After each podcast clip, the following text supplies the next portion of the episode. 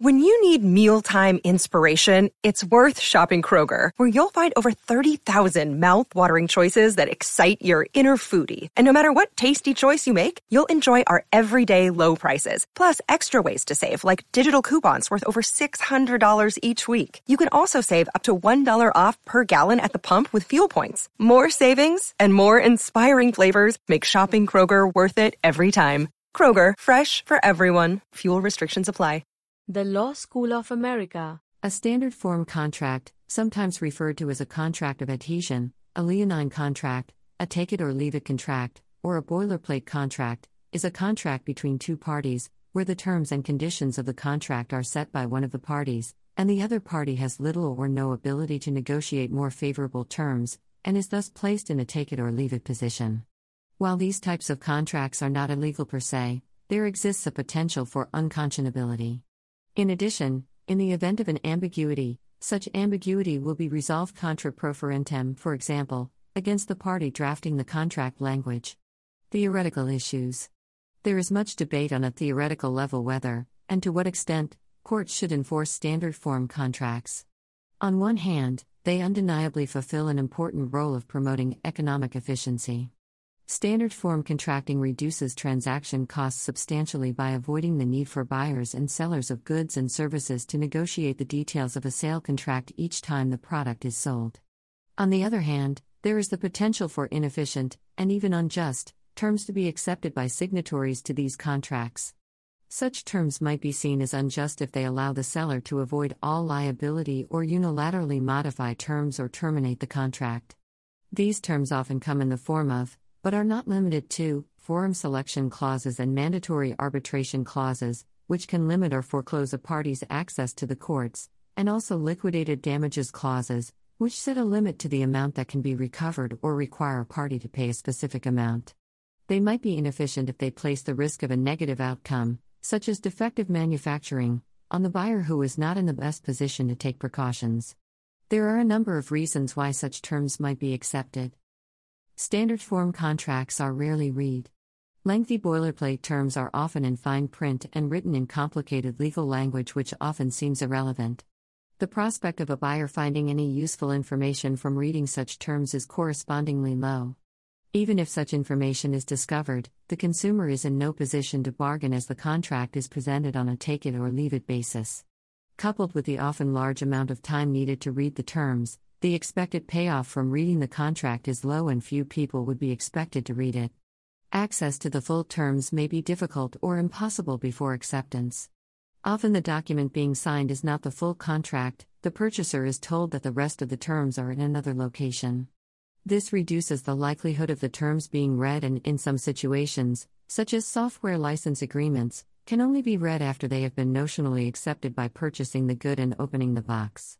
These contracts are typically not enforced, since common law dictates that all terms of a contract must be disclosed before the contract is executed. Boilerplate terms are not salient. The most important terms to purchasers of a good are generally the price and the quality, which are generally understood before the contract of adhesion is signed. Terms relating to events which have very small probabilities of occurring or which refer to particular statutes or legal rules do not seem important to the purchaser. This further lowers the chance of such terms being read and also means they are likely to be ignored even if they are read. There may be social pressure to sign. Standard form contracts are signed at a point when the main details of the transaction have either been negotiated or explained. Social pressure to conclude the bargain at that point may come from a number of sources. The salesperson may imply that the purchaser is being unreasonable if they read or question the terms, saying that they are just something the lawyers want us to do or that they are wasting their time reading them. If the purchaser is at the front of a queue, for example at an airport car rental desk, there is additional pressure to sign quickly. Finally, if there has been negotiation over price or particular details, then concessions given by the salesperson may be seen as a gift which socially obliges the purchaser to respond by being cooperative and concluding the transaction. Standard form contracts may exploit unequal power relations. If the good which is being sold using a contract of adhesion is one which is essential or very important for the purchaser to buy, such as a rental property or a needed medical item, then the purchaser might feel they have no choice but to accept the terms. This problem may be mitigated if there are many suppliers of the good who can potentially offer different terms, although even this is not always possible. For instance, a college freshman may be required to sign a standard form dormitory rental agreement and accept its terms, because the college will not allow a freshman to live off campus. Some contend that in a competitive market, consumers have the ability to shop around for the supplier who offers them the most favorable terms and are consequently able to avoid injustice. However, in the case of credit cards and other oligopolies, for example, the consumer, while having the ability to shop around, may still have access to only form contracts with like terms and no opportunity for negotiation. Also, as noted, many people do not read or understand the terms, so there might be very little incentive for a firm to offer favorable conditions as they would gain only a small amount of business from doing so. Even if this is the case, it is argued by some that only a small percentage of buyers need to actively read standard form contracts for it to be worthwhile for firms to offer better terms if that group is able to influence a larger number of people by affecting the firm's reputation. Another factor which might mitigate the effects of competition on the content of contracts of adhesion is that, in practice, standard form contracts are usually drafted by lawyers instructed to construct them so as to minimize the firm's liability, not necessarily to implement managers' competitive decisions. Sometimes the contracts are written by an industry body and distributed to firms in that industry, increasing homogeneity of the contracts and reducing consumers' ability to shop around. Common law status As a general rule, the common law treats standard form contracts like any other contract. Signature or some other objective manifestation of intent to be legally bound will bind the senior to the contract whether or not they read or understood the terms. The reality of standard form contracting, however, means that many common law jurisdictions have developed special rules with respect to them. In general, in the event of an ambiguity, the courts will interpret standard form contracts contra proferentem against the party that drafted the contract, as that party, and only that party, had the ability to draft the contract to remove ambiguity. United States. Generally, standard form contracts are generally enforceable in the United States.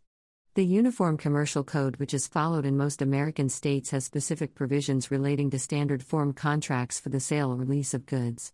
Furthermore, standard form contracts will be subject to special scrutiny if they are found to be contracts of adhesion. Contracts of adhesion. The concept of the contract of adhesion originated in French civil law, but did not enter American jurisprudence until the Harvard Law Review published an influential article by Edwin W. Patterson in 1919. It was subsequently adopted by the majority of American courts, especially after the Supreme Court of California endorsed adhesion analysis in 1962. For a contract to be treated as a contract of adhesion, it must be presented on a standard form on a take it or leave it basis and give one party no ability to negotiate because of their unequal bargaining position. The special scrutiny given to contracts of adhesion can be performed in a number of ways. If the term was outside of the reasonable expectations of the person who did not write the contract, and if the parties were contracting on an unequal basis, then it will not be enforceable. The reasonable expectation is assessed objectively, looking at the prominence of the term, the purpose of the term, and the circumstances surrounding acceptance of the contract. Section 211 of the American Law Institute's Restatement, second, of Contracts, which has persuasive though non binding force in courts, provides where the other party has reason to believe that the party manifesting such assent would not do so if he knew that the writing contained a particular term, the term is not part of the agreement.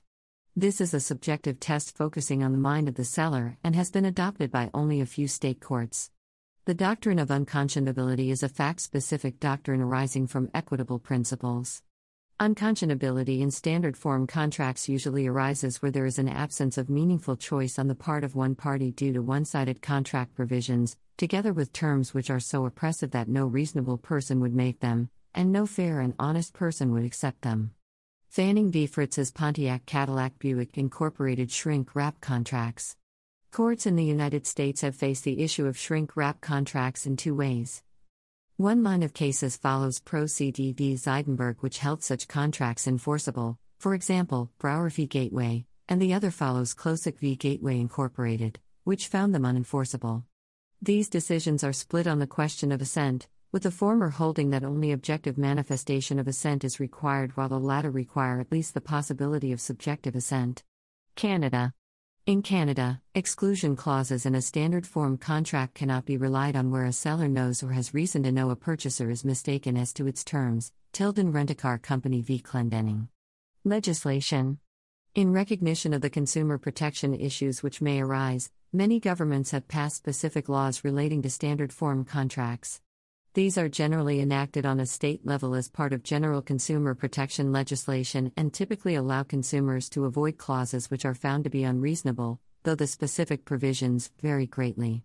Some laws require notice to be given for these clauses to be effective, others prohibit unfair clauses altogether. United Kingdom Section 3 of the Unfair Contract Terms Act 1977 limits the ability of the drafter of consumer or standard form contracts to draft clauses which would allow him to exclude liability in what is termed an exclusion clause. The Act does not per se render ineffective provisions in other areas which to the layman appear unfair. Where a contract is negotiated, the provisions of the Act likely would not apply. The law protects from a lot of things, but openly making a bad bargain is not one of them. The Law School of America. The content used in the podcast is licensed by the Wikimedia Foundation Incorporated under a Creative Commons Attribution, Share Alike license. The text has been modified for audio. The content of these podcasts is for informational purposes only and do not constitute professional advice. These podcasts are not associated with the Wikimedia Foundation in any context. The Law School of America.